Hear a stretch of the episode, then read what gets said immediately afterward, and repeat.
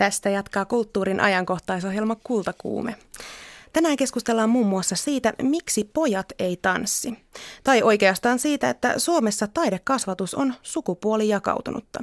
Tytöillä on tyttöjen harrastukset ja pojilla poikien harrastukset. Miksi näin? Sitä pohditaan hetken kuluttua. Minä olen Saara Shikeben, tervetuloa kuulolle.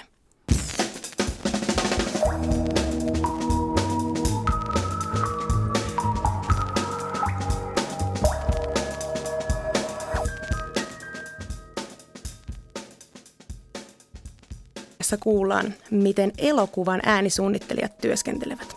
Lisäksi soitamme katusoittajalle, joka kertoo ajatuksiaan teoston ö, katusoittajabaksuista. Myös kirjallisuustoimittaja Seppo Puttonen vierailee lähetyksessä kertomassa uusimmat käänteet Sofi Oksasen ja Basar-kustannuksen välisestä oikeudenkäynnistä. Nyt kuitenkin syvennymme taidekasvatuksen pariin. Studiossa sukupuolittuneesta taidekasvatuksesta tänään keskustelemassa ovat Aalto-yliopiston taidepedagogiikan lehtori emerita Riitta Vira. Tervetuloa. Kiitos. Sekä tanssitaiteen tohtori Isto Turpeinen. Tervetuloa. Kiitos. Suomessa poikia ja tyttöjä kiinnostaa ihan eri harrastukset, tai oikeastaan voi sanoa, että taideharrastukset eivät kiinnosta poikia. Tämä käy ilmi muun muassa aluehallintovirastojen tekemästä selvityksestä, jonka mukaan kolme neljästä lapsesta tai nuoresta taidekasvatuksen parissa on tyttö. Miksi näin on? Niin, se on iso kysymys ja jos siihen osattaisiin vastata, niin varmaan jo asia ei olisikaan näin hankala.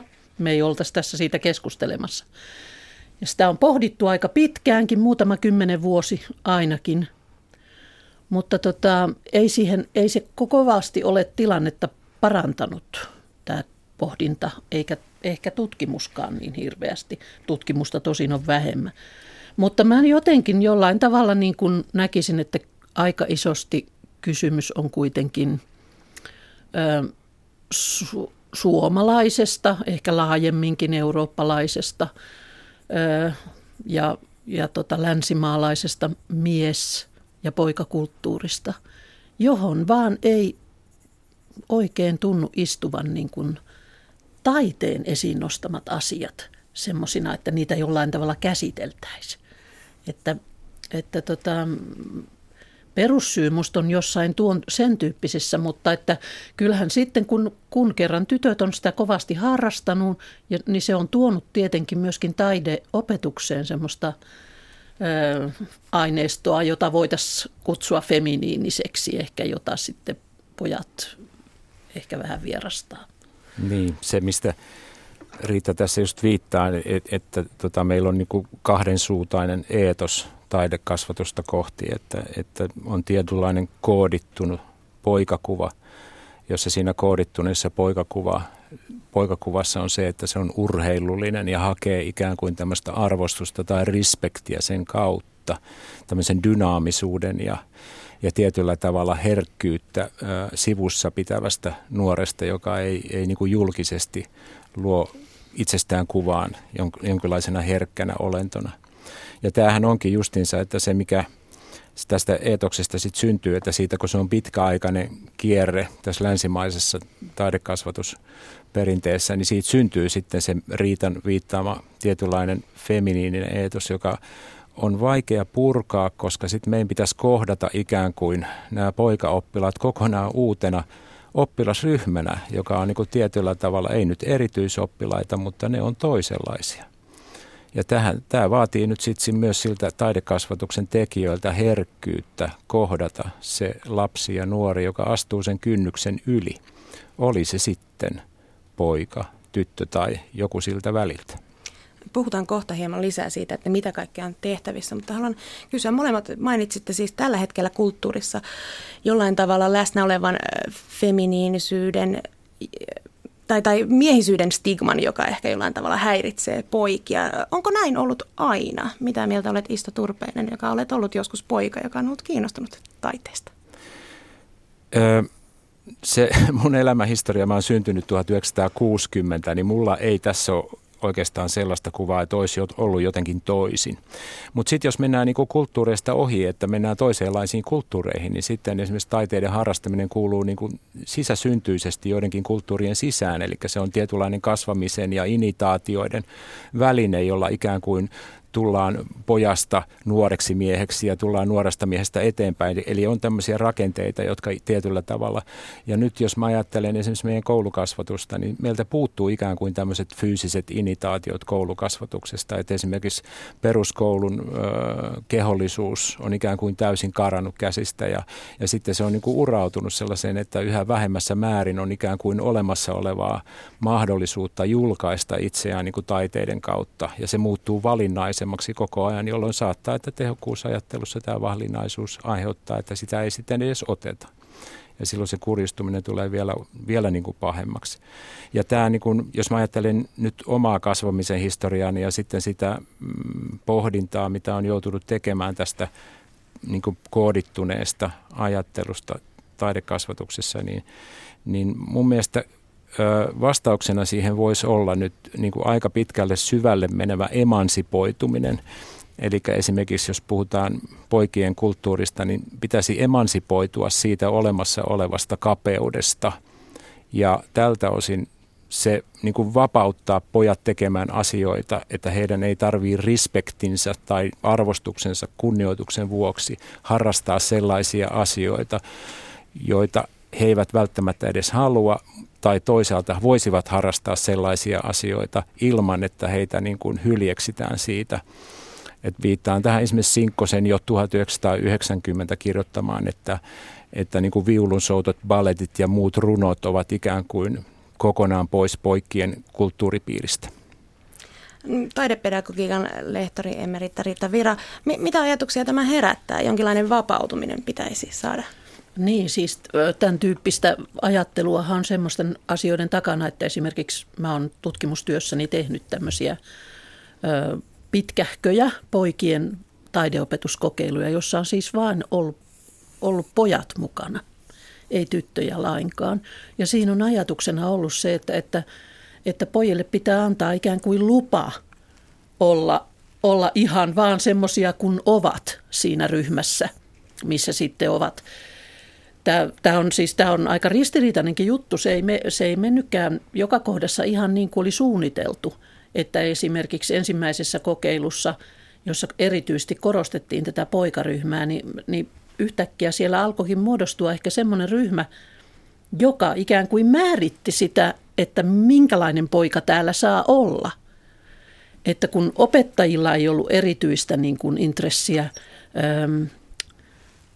niin kuin vetää esiin sieltä monenlaisia poikia tai erilaisia poikia, niin sitten, sitten kävikin niin, että, että siellä niin kuin se ryhmä alkoi määritellä sitä, että miten täällä saa olla, minkälainen pitää olla. Tosin on sanottava, että pojat siinäkin ryhmässä uskalsi paljon enemmän kuin mitä ne olisi uskaltanut, jos olisi ollut tämmöinen niin sanotusti normaali tilanne. Mutta sitten seuraavassa kokeilussa tämä oli otettu huomioon ja, ja tota, niin rohkaistiin tämmöistä erilaisuutta.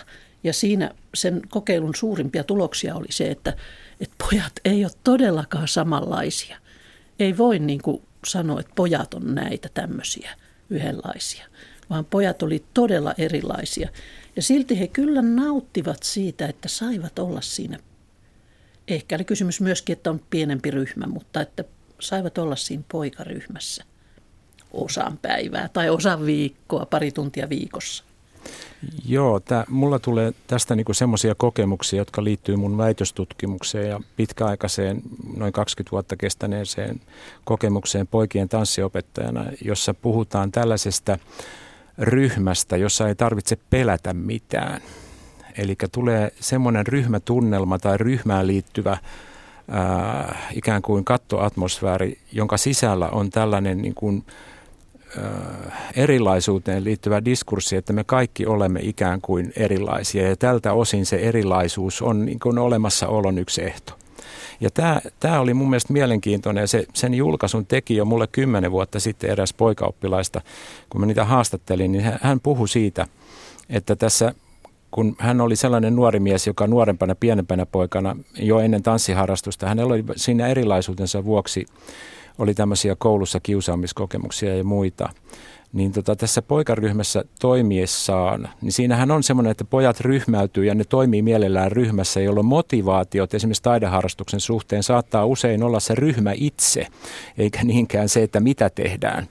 Eli se, että jos me pelataan jalkapalloa, niin se jalkapallo saattaakin olla sivuseikka, vaan se ryhmätoiminta, jossa on ne parhaat kaverit tai ne kaverit sen jalkapallon kautta, niin onkin tärkeämpää kuin se itse pallon potkiminen. Samoin on ollut tässä tanssin kanssa. Mutta sitten pitkäaikaisessa toiminnassa, joka kestää vuodesta toiseen, säännöllisesti etenee ja siinä kehitytään ja koetaan asioita ja julkaistaan sitä omaa olemista. Eli mä tavallaan palautan sen pedagogisen tilanteen just siihen, että sitä kokemusta jaetaan sellaisena kuin se ikään kuin yksittäiselle pojalle ilmenee. Niin siitä syntyy herkkyyttä siihen, että kaikkien ei tarvitse ollakaan erilaisia, eikö siis samanlaisia. Mutta niin. tässä tilanteessahan ne pojat on saatu jo sinne tanssisaliin, niin, niin onko oikeasti niin, että tämä ratkaisu piilee taidealalla itsessään sisällä, että sitten kun pojat ovat tanssisalissa, niin heidät, heidät voi kohdata ja heitä voi rohkaista olemaan herkkiä. Miten pojat sitten saadaan taidesaliin? Mm. tanssisaliin. Niin. mulla, on, mulla on yksi ratkaisu siihen, että aloitetaan se taidekasvatus vaan tarpeeksi ajoissa. Eli mun mielestä äh, suomalaisessakin todellisuudessa vanhemmat mielellään haluavat lapsilleen harrastuksia, jotka on monipuolisia ja, ja tietyllä tavalla ovat niin kuin sen lapsen elämismaailman kannalta heidän näkökulmansa puitteissa niin kuin edullisia. Eli tanssi Mm, toimintana on sellaista, että se on niin kuin lapsen kannalta monellakin tasolla, sitä voidaan puhua monella tavalla kehittävänä. Mutta sitten mä ajattelen sitä, että jos me ajatellaan alle kouluikäistä lasta niin kuin harrastuksen aloittajana, että jos me tällaista kevyttä harrastusta kerran viikossa harrastetaan tanssisalissa, niin sillä on paljon paljon suuremmat edellytykset toimia pitkäaikaisena harrastuksena, jos hän aloittaa sen 13-vuotiaana. Kyllähän toi on totta. Ehkä kuvataidepuolellakin saattaisi olla totta, mutta, mutta ei kyllä välttämättä. Mä jotenkin satsaisin ja, ja kuviksellahan on eri tilanne kuin tanssilla, koska kuvista on koulussa. Että et tota, niin tämmöistä kuvataidetta voidaan opiskella ja tuli, pitäisi mun mielestä peruskoulussa opiskella.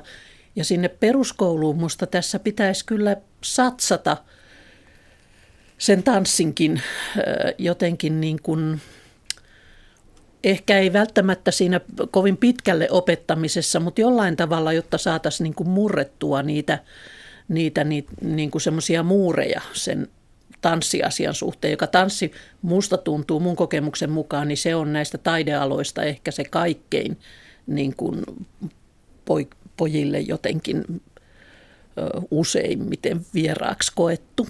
Ainakin mulla on tämmöinen kokemus, kun mä kerran – kerran vedin lasten ja nuorten kuvataidekoulussa pikkujoulujuhlat juhlat oli ja meillä oli hirveän kivaa. Yksi poika soitti haitaria ja mä itse innostuin valtavasti siinä. Ja tota, niin, sanoin lapsille tuommoiselle kymmenvuotiaalle, että nyt tanssitaan. Niin sen kun mä olin saanut sanottua sen, että nyt tanssitaan, niin pojat ampas koulun kellariin piiloon. Ei varmasti tanssita. ja nämä oli kuitenkin niin kuin siis kuvataidekoulussa monta vuotta olleita poikia. Niin siinä tanssissa on joku semmoinen erityisjuttu, että kyllä mä, mutta mä jotenkin ajattelisin, että, että peruskoulu se tavoittaa kaikki. Mä Riitta nyt koppaisin tuosta mm. lyhyesti, että, että tota, mun mielestä tanssin, meillä esimerkiksi meidän kansallisessa kehollisessa perinnössä on paljon laululeikkejä ja muuta, jotka voisi ykkös-, kakkoselle ja alkuopetusryhmille olla ihan opetussuunnitelmassa. Niiden merkitys ryhmäyttämisessä ja kehollisessa maailman olemassa olisi ensiarvoisen Olisi aivan tärkeä. hieno, todella. Kyllä. Ja, mm. ja se, sellaista on meikäläinen esimerkiksi kansakoulu aikanaan kyllä. Mm. Nyt on se oli pakko ihan... esittää, kun tuota tuolla Southboxissa kuulija kysyi, että miksi pojat on ongelma. Mehän lähdimme tähän keskusteluun sillä tavalla olettamalla, että ylipäätään tässä on ongelma. Mutta miksi juuri pojat on ongelma? No jos näkee, että taide, taide on ylipäänsä tärkeä, yksi tärkeä tapa hahmottaa maailmaa. Mun mielestä se on yksi tärkeä. Tieteen avulla me saadaan maailmasta käsitystä, mutta taide on toinen tapa. Niin, niin tota, jos pojat kokonaan niin kuin marginalisoituu tästä ajattelusta, niin se ei, mä vaan mä ajattelen, että se ei ole hyväksi. Se on tietty arvokysymys myöskin. Ja, ja nyt mä en yhtään yritä sanoa, etteikö sellaiset pojat, jotka, jotka ovat jotenkin aika suoraviivaisestikin koulu, ei ole koulussa tehneet muuta kuin ne pakolliset kuvikset ja nekin aika niin kuin, ja musiikit sun muut, ja nekin aika sillain, pitki hampain ja ymmärtäen, että he ei opi tästä mitään, kuten tämmöinen tutkimus tuli tässä just hiljan yhdeksäsluokkalaisista, jossa, jossa niin kuin yhdeksäsluokkalaiset totesivat taideaineista suurin piirtein kaikista, että ei siellä mitään opi. Niin, niin tota, kyllä mä sen ymmärrän, että, että, että sitten jos tämän jälkeen sitten mennään niin kuin, en nyt viitti sanoa insinööriopetukseen, mutta että johonkin sen tapaseen, kuitenkin ehkä, ehkä joka on aika, aika suoraviivasta ja, ja sanotaan, että pohjautuu tämmöiseen luonnontieteelliseen niin kuin maailman jäsennykseen, niin, niin en mä silti väitä, että heistä tulee jotenkin nyt huonompia tai, tai jollain tavalla niin kuin, ö, epäkelpoisempia tähän maailmaan, mutta, mutta avaruutta ja semmoista niin kuin sellaista toisin katsomisen mahdollisuutta kyllä tarvitaan. Hmm. Ja mä, mä oon aika vakuuttunut itse asiassa siitä, että naisilla Suomessa se ehkä sittenkin on yleisempää sen tyyppinen. Niin, mä lähtisin... Jos nyt vaan yksinkertaista, tässä aika paljon yksinkertaistaa tietysti. Niin. niin. Mitä, mitä Isto, mitä Niin, eli te, siis tota, mun mielestä taiteen keinoin oman elämismaailman julkaisu – se menee paljon syvempään tilanteeseen ja sä käsittelet omaa maailmasuhdetta, että miten maailma tulee sinun ja miten sinä olet tässä maailmassa. Se on vaan niin kuin käsittelykykynä sellainen, että kun sulla on vielä taitoa siinä, niin sä pystyt ikään kuin kommunikoimaan sellaisista asioista, jos esimerkiksi sanat ei riitä. Ja tämä tämä on sellainen asia, kun me puhutaan esimerkiksi semmoisesta hiljaisuudesta – tai sisäänpäin kääntyneestä maailmankuvasta, niin mä Kari Uusikylää lainata just puhun sitä, että tämän, tällaisen julkaisikyvyn ja muun kautta, niin se, se tietyllä tavalla luo mahdollisuuksia, joiden kautta luovuuden tai jonkun muun asian on niin kuin tämän maailman toivo. Se kasvatus on maailman toivoa, mutta sitten jos se kääntyy sisäänpäin ja sillä ei ole julkaisukanavaa, niin se aiheuttaa oikeasti julmuutta ja kärsimystä.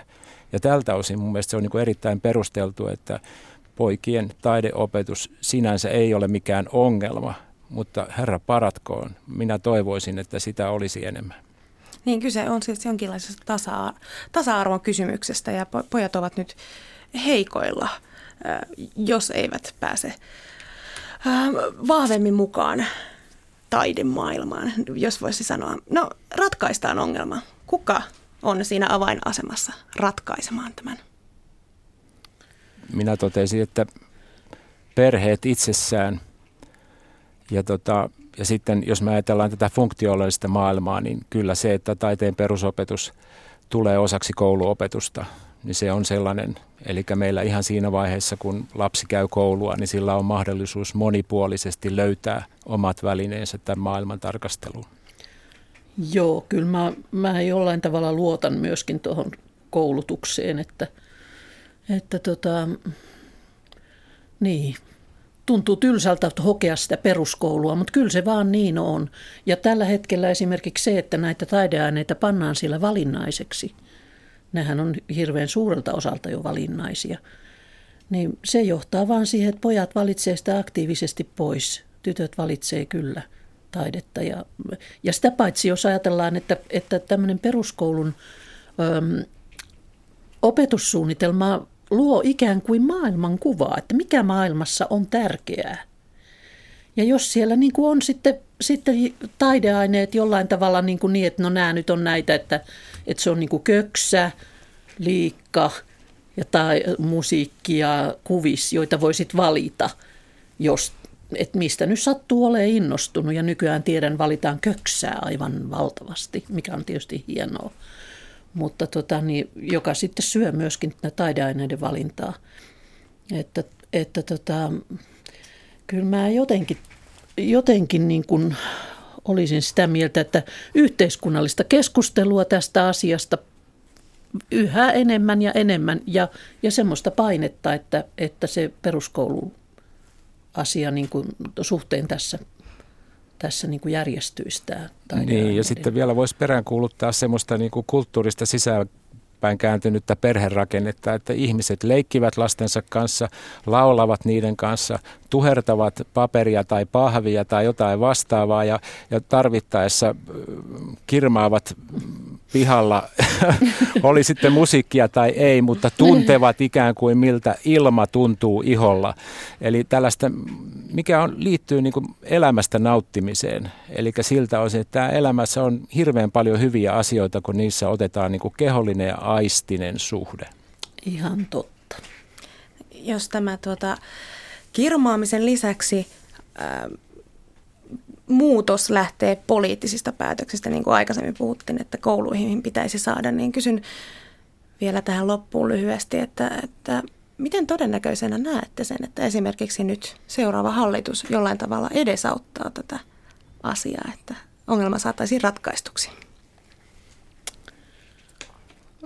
Ei tätä neljässä ei vuodessa tätä, ratkaista. Ei ratkaista. Se on, se on iso kulttuurinen muutos, joka on tehtävä. Mä ehdotan, että peruskouluissa olisi kerran kuukaudessa taidepäivä, jolloin ne tekisi jonkun, jonkun taide, joka luokassa olisi joku taideteko. Se ei olisi normaalia taideopetusta, vaan joku, joku voitaisiin mennä vierailulle toiseen luokkaan, jotka on järkännyt nukketeatteriesityksen tai tai mennä museoon käymään, tai, tai joku taiteilija tulee kouluun tai jotain tämmöistä erityistä.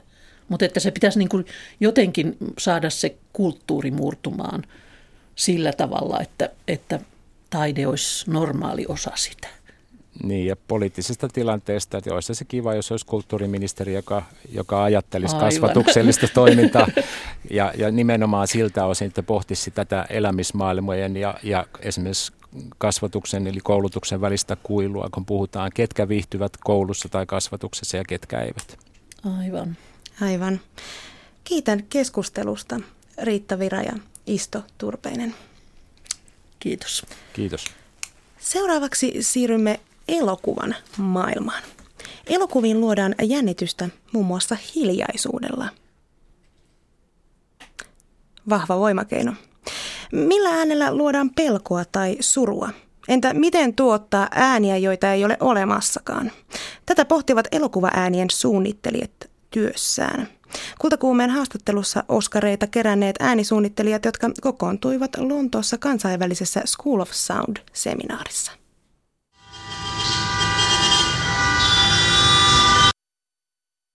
Lontoo, huhtikuu. Kuinka puhua jostain, josta ei voi puhua, nimittäin hiljaisuudesta. Veijo Meri on sanonut, että kirjailijat ovat kirjailijoita siksi, että he eivät osaa puhua. Entäpä säveltäjät, äänisuunnittelijat, koreografit, jotka äänellä veistelevät aikaa? Seuraavassa yritys jäsentää moniäänistä dialogia, jonka lopullisena tarkoituksena oli resonoida kehossa hiljaisuutena. Ensimmäisenä puheenvuorossa maailman kuulu oopperaohjaaja. Resonance. When does speech, thought or feeling have resonance?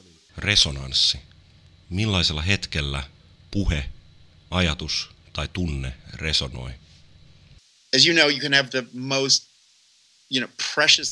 Jos soitat maailman hienoita viulua tyhjässä parkkihallissa tai hississä, tilanne on kovin tyhjä. Resonointi ei liity vain ääneen ja akustiikkaan, vaan kuhunkin ajatukseen tai ideaan, joka suhteutuu sitä ympäröivään tilaan. Resonoinnin voima määräytyy suhteesta muihin ihmisiin. Toisessa tilassa sama ääneen lausuttu ajatus ei välttämättä merkitse mitään. Because in those people there's no resonance. We work on that a lot in the sound. Pohdimme työssämme paljon ääntä, um, mutta emme vain kaikuja. Haluamme asettua johonkin tilaan, jotta määrätty idea voi laajentua itseään suuremmaksi. Kun ääni tai ajatus putoaa oikeanlaiseen aikaan ja ympäristöön, se luo jännitettä, syventää ja avaa merkityksiä. Intensify and deepen and complexify. Näin pohdiskelee operaohjaaja Peter Sellars. Sellars on ohjaaja, mutta esiintyjiin kuuluu myös koreografeja, miimikoita, säveltäjiä, elokuvan tekijöitä kokoontuneena jakamaan ja kuuntelemaan. Millä tavalla ympäristön äänet soivat ja vaikuttavat ihmisiin joka päivä. Jocelyn Pook tunnetaan Stanley Kubrickin Ice White Shut-elokuvan naamiotanssien ja viulujen säveltäjänä. Tässä alla kuultavassa radioteoksessa hän käyttää 1990-luvun lopulla oman puhelinvastaajansa viestejä. Täältä kuulostaa, kun äiti tavoittelee. Hi, it's Mum. Just wanting to hear about your tour, so any time will do when you've got a spare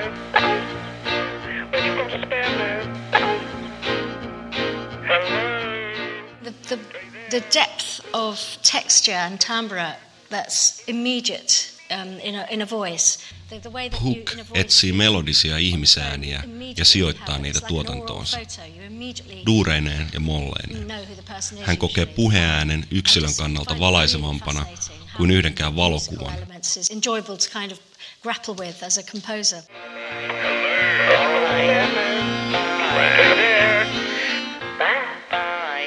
It's the mysteries of ordinary people. What they say and what they Kuunnelman don't tekijä say. Pierce Plowrightin mukaan avain kaikkeen tarinan kerrontaan on hiljaisuus. Hiljaisuus myös avaa väylän toisen ihmisen kohtaamiseen. Uh. Plowrightin mukaan hiljaisuus edellyttää avautumista mysteerille ja siteeraa Stefan Zweigia, jonka mukaan vain elämänsä mysteerinä kokeva on todella elossa. So I begin with silence, and out of silence comes the real subject, mystery.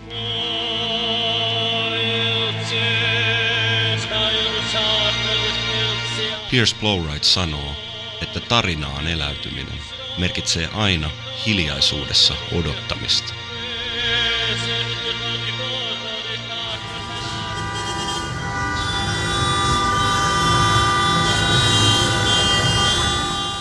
Myös tämä on musiikkia. Duuriosuuksia arkipäivän Beirutista, äänittäjänä kaupunkiin asettunut elokuvan tekijä ja säveltäjä Nadim Mishlavi. Vuonna 2006 sotatila käänsi kaupungin atmosfäärin tähän suuntaan.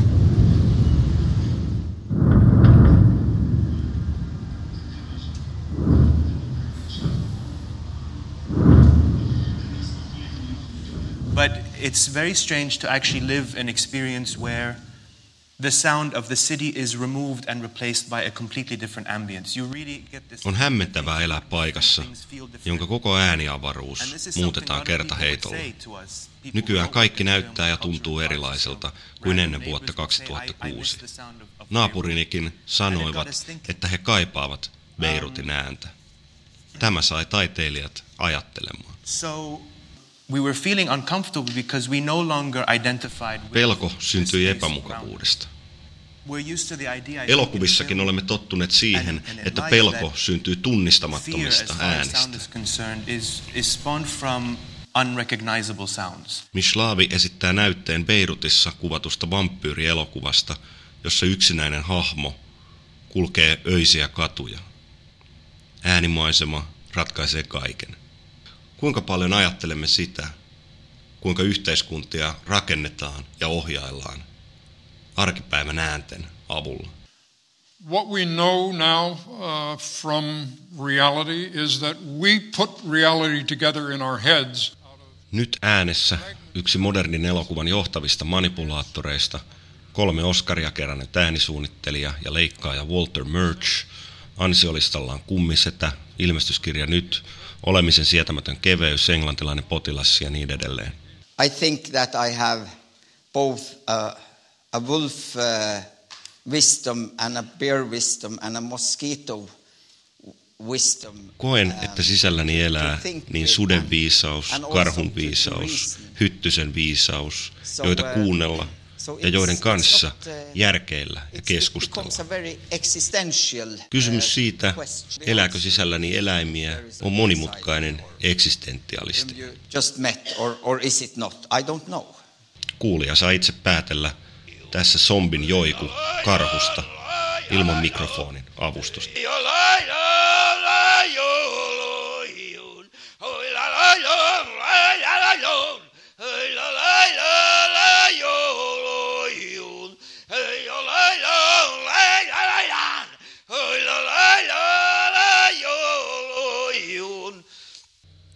Lontoo kuulemiin. Ja toimittaja edellä oli Eero Tammi. Sitten siirrytään Sofi Oksasen ja Basar kustannusyhtiön väliseen oikeudenkäyntiin, joka alkoi siis eilen ja on jatkunut myös tänään Helsingin käräjäoikeudessa. Oikeudenkäynnissä setvitään kahta erillistä kiistaa. Toisessa kustannusyhtiö Basar vaatii Oksaselta noin 800 000 euron korvauksia vedoten sopimusrikkomukseen. Toinen kiista koskee Stalinin lehmät ja Baby Jane teosten käännössopimuksia, jotka Oksanen Basarin mukaan purki oikeudetta. Tämä enemmän julkisuutta saanut ja, ja toki myös rahakkaampi kiista on siis mennyt jotakuinkin, jotakuinkin näin. Oksanen ja Basar solmivat vuonna 2005 sopimuksen, jonka mukaan Basar kustantaa ranskalainen päärynä työnimellä kulkevan romaanin. Tällöin sopimuksen tekohetkellä tämän nimenomaisen romaanin piti olla Oksasen seuraava julkaistava teos. Näin ei kuitenkaan käynyt, vaan Oksanen sai esimerkiksi kansallisteatterilta tilauksen kirjoittaa puhdistusnäytelmä, joka kääntyi sitten myös romaaniksi. Nyt oikeudessa ollaan väännetty kättä siitä, oliko Basarin ja Oksasen solmimassa sopimuksessa kyse juuri tästä ranskalainen päärynän romaanista vaiko ylipäätään seuraavasta Oksasen romaanista. Tällä hetkellä vaade menettyistä tuloista on siis 800 000 euroa. Eilen oikeussalissa kuultiin molempia osapuolia ja Seppa Puttonen haastatteli Sofi Oksasta oikeudenkäynnin jälkeen. Kirjailija tekee työtä sillä tavalla, että hänellä on monta käsikirjoitusta päällekkäin samanaikaisesti menossa. Voidaanko ollenkaan puhua seuraavasta kirjasta? Eikö se käsitteenä ole ontuva? No osut kyllä ihan täysin naulan kantaan, että tuolla vuonna 2005 niin sen jälkeen olin aloittamassa äh, tätä puhdistusnäytelmää ja sitten näitä High Hills Society-tekstejäkin myöhemmin. Sitten kuitenkin samaan aikaan myöskin tein erinäisiä novelleja, joista myöskin olisi voinut ihan hyvin tulla novellikokoelma jonain päivänä. Että siinä mielessä niin kun kyllä nyt monta projektia on yhtä aikaa ja itse asiassa juuri tällä hetkelläkin on monta projektia yhtä aikaa. Tässä oikeuskäsittelyssä kävi ilmi, että kustantaja nimenomaan alkoi itse käyttää termiä seuraava romaani, seuraava teos. Miten on mahdollista, että syntyi tällainen käytäntö, että kustantaja puhuu seuraavasta sinun tietämättäsi? Se on suuri mysteeri, että siis Tiina Kristoffersonin kanssa asiasta sovittiin vuonna 2005 ja hänen kanssaan olin siis omasta mielestäni täysin samalla, samalla sivulla. Että sitä en voi tietää, mitä, minkälaista viestiä hän on sitten niin kuin esimiehilleen vienyt tai muille, että sitä en voi tietää. Että yrityshän niin kuin tunnetaan Pohjoismaissa yrityksenä, josta saa helposti potkut, että voihan se olla, että työntekijät haluavat miellyttää pomoaan. Sinun kirjasi muodostavat sarjan, eli olit aika pitkäjänteisesti suunnitellut näitä kirjoja puhdistusta ja sitten kun kyyhkyset katosivat ja nyt ensi syksyn kirjaa, siihen sarjaan ei kai ranskalainen päärynä millään tavalla voinut mahtua temaattisesti. No, ranskalainen päärynä olisi sopinut Baby Janein äh, kanssa hyvin, hyvin niin kuin samaan, sanotaan näin, että teosperheeseen. Ja tuolloin julkaisin esimerkiksi Verkon silmässä antologiassa ja Decamerone antologiassa myöskin novellit, jotka olisivat voineet kuulua tähän samaan perheeseen. Mutta nyt tämä Viro kvartetti, niin tuota ei kyllä siihen nyt kyllä oikein kuulu.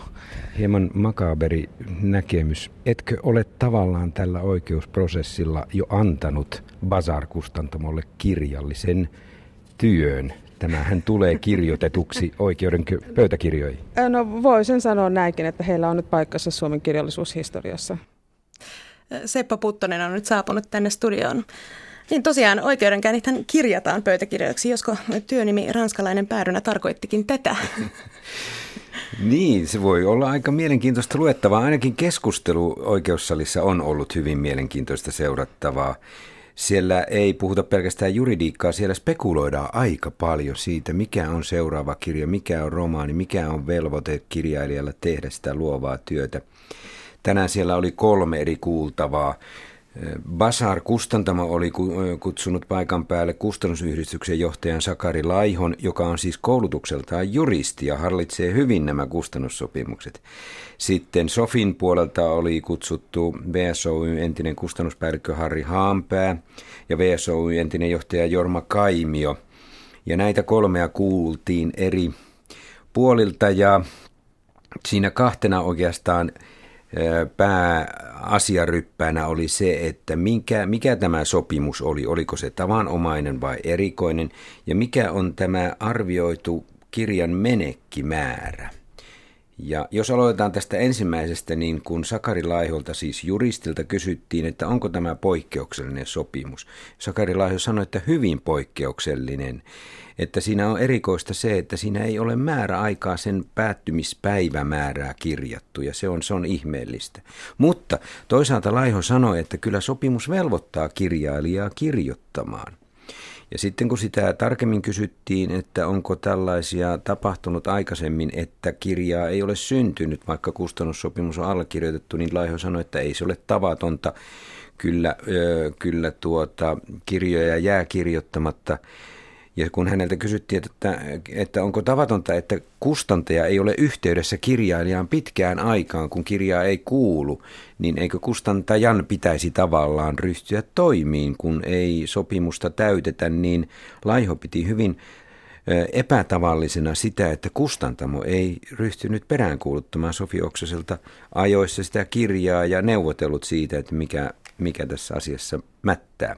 Niin nyt, nyt kustantama perään kuuluttaa oikeusteitse. Vastapuhdistuksen menestyksen jälkeen. Kyllä, ko- mm. kovasti rahoja. Oksanen muun muassa on sanonut tätä summaa. 800 000 tällä hetkellä, sitä hän laskettiin aikaisemmista vaateista. Aivan absurdiksi. Mikä on sinun arvi, arviosi, mihin tämä summa perustuu? Se perustuu arvioon, että kirja olisi se, ranskalainen päärynä olisi myynyt 140 000 kappaletta.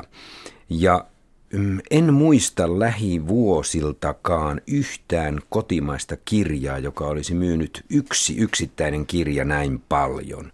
Se tuntuu hyvin epärealistiselta tuo arvio sitä kirjamyynnistä, mm, kun molempaa, molempia, molemmilta Harri Haanpäältä ja Jorma Kaimiolta kysyttiin arvioita siitä, että minkälaisen panostuksen kustantaja olisi joutunut tekemään, jotta kirjamyynti olisi ollut 140 000 ja mikä sen aiheen puolesta olisi voinut olla heidän arvio kirjan menestyksestä, niin Harri Haanpää korosti sitä, että Basar kustantamona, kustantamona on niin pieni, että sillä ei ollut minkäänlaisia resursseja ryhtyä tällaiseen markkinointiin, että se olisi saavuttanut näin jättimäisen menestyksen. Ja Jorma Kaimio sanoi, että tuossa erikoisessa sopim- kustannussopimuksessa on hyvin minimaalinen ja pieni se panostus, mikä markkinointiin on laitettu. Harri Haanpää arvioi, että se kirja tuolla työnimellä ja synopsiksella olisi ehkä myynyt 2000-4000 kappaletta.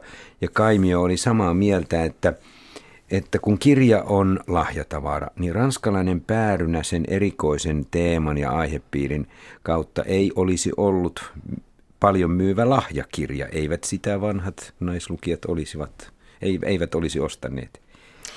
Ja tämä on siis äärimmäisen mielenkiintoinen tapaus, mutta vielä ei ole tietoa, milloin tuomio asiasta annetaan. Sinulla on kuitenkin jonkinlainen veikkaus siitä, miten käy. No kyllä nyt eilisen ja tämänpäiväisen keskustelun jälkeen, kun sitä seurasin, niin kyllä olen vahvasti sitä mieltä, että tässä Basar Kustantamo joutuu nuolemaan haavojaan. Kustantamo on selvästi ottanut tietoisen riskin, eikä ole itse tavallaan ymmärtänyt, miten avoimen sopimuksen ovat Sofi Oksasen kanssa tehneet. Luovaa työtä ei voi pakottaa. Jorma Kaimio kertoi, että VSOYssäkin hänen aikanaan vielä – 2005 oli noin kahdeksan kirjailijaa ja kahdeksan teosta, jotka kirjattiin kustantamon tappioksi, kun niitä kirjoja ei kuulunut. Tämä on aika tavallista ja normaalia käytäntöä. Mä tiedän nyt, millä tavalla tästä on keskusteltu, mutta jos äh, haluaa saada jonkinlaisen selvyyden, kuinka tässä käy, niin kannattaa käydä lukemassa Jukka Kemppisen blogi. Jukka Kemppinen on juristi ja hallitsee tekijäoikeudet ja kaikki. Se on erinomaisen hyvin kirjoitettu blogi tänään. Kiitos tästä suosituksesta ja näistä sanoista, Seppo Puttonen. Sitten katusoittamisen maailmaan. Tiesittekö, että katusoittaminen on myös tekijänoikeuksien alaista esittämistä, josta peritään tekijänoikeusmaksu? Teosto myy, myy niin sanottua elävän musiikin pienlupaa, jossa satasella saa kymmenen soittokertaa. Asiasta nousi viime viikolla oikein kunnon julkinen keskustelu, koska monelle tuntuu niin kaukaa haetulta, että katusoittajakin joutuisi huolehtimaan tekijänoikeusbyrokratiasta. Katusoittaja ja muusikko Juha-Pekka Tapani Heikkinen, oletko sinä ikinä maksanut tekijänoikeuskorvauksia omista katukeikoistasi? Öö, no en omista katukeikoista, niin en ole kyllä vielä tähän mennessä maksanut. No onko sinulla jotain katusoittajakavereita, jotka olisivat maksaneet, tai ylipäätään maksaneet tätä piensoittolupaa? Ei tietääkseni ole. Mitä mieltä olet ylipäätään tästä luvasta? Onko siinä mitään järkeä? No on aika hurja siis siinä mielessä, että tosiaan jos ajattelee, että omia, omia biisejä lähtisi tuonne vetämään, niin siitä pitäisi maksaa. Mutta tota, kyllä mä ehdottomasti olen tekijänoikeuksien kannalla ja teoston toiminnan kannalla, että se on ehdottoman, ehdottoman tärkeää työtä, mitä he tekevät, koska nimenomaan biisin tekijät, huom biisin tekijät, ei pelkät muusikot, niin, niin tuota, se on heidän tärkein, tärkein tulonmuodostuksensa lähde on nämä tekijänoikeudet, joita juuri teosto kerää.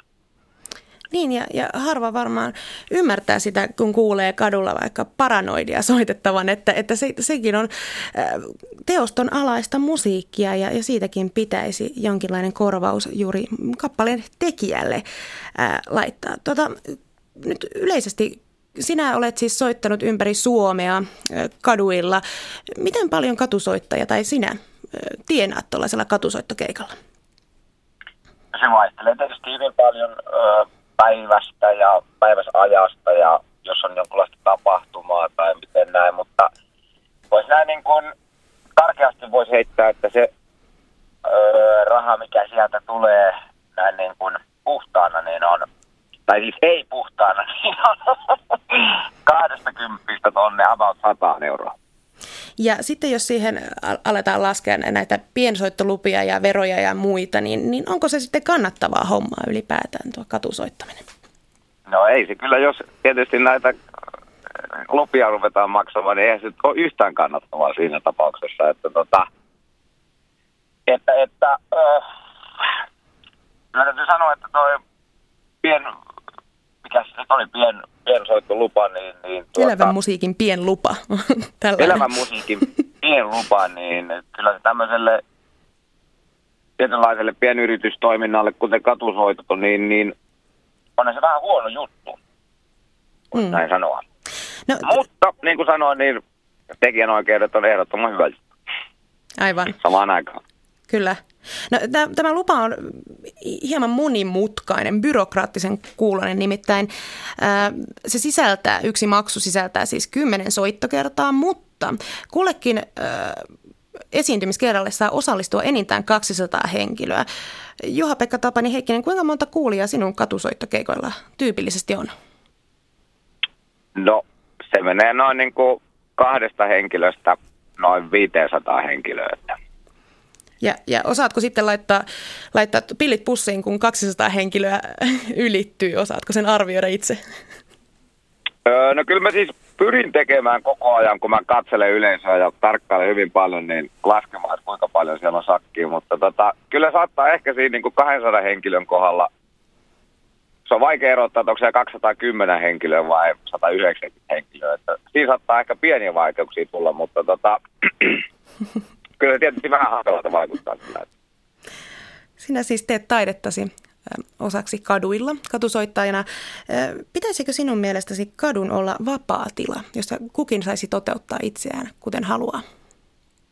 No kyllähän se niin kuin siis vapaa kaupunkitila tila tänä päivänä, kun tuntuu, että ne on kaikki paikat on kaupallisia sillä mielessä, että sun pitää mennä sinne ollaksesi, että sun pitää maksaa siitä, niin ehdottomasti mun mielestä kadun pitäisi, ja niin kuin katuja ja puistoja ja kaupunki, vapaa tila, niin sen pitäisi olla vapaata ja siellä pystyisi tekemään mitä tahansa, mikä on lain puitteissa hyväksyttävää.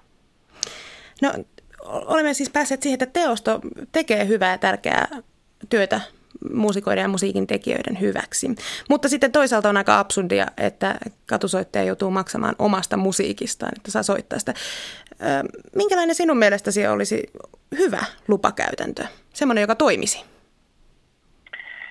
No kyllä mun täytyy sanoa näin, niin kun, että kun mä siis esitän mun omia biisejä ja mun itse tekemiä, joiden tekemiseen mä käyt, olen käyttänyt niin kuin satoja, jopa tuhansia tunteja, joista mä en saa niin kuin pennin, tai saan ainoat, ainoat rahat, mitä mä saan siitä niin kuin sen biisin tekemisestä, niin on nämä nimenomaan teoston, teoston ö, tekijäoikeusmaksu. No toki mä esitän niitä, että mä saan keikkoja, kun mulla on niitä biisejä ja näin edespäin.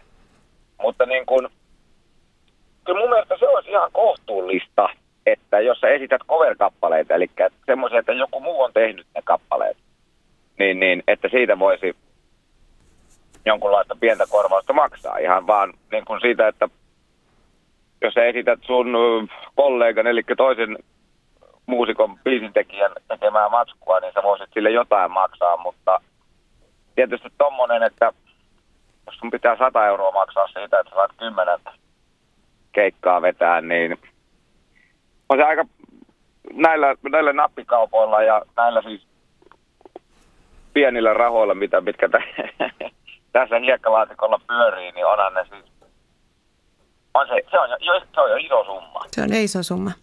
Hei, kiitoksia Juha, Pekka, Tapani, Heikkinen. Kiitos tuhannesti. Kiitos. Hyvää Myös kevättä. tänään soitettava, hyvää kevättä. Myös tänään soitettava kansanmusiikki liittyy katusoittoon. Nimittäin moni muistaa Suomessa eri kesätapahtumissa ja pitkään esimerkiksi Helsingin kolmen sepän patsaalla soittaneen panhuiluvetoisen latinoyhtyeen Machu Picchun. Nyt kuunnellaan heidän kappaleensa Mi Palomita.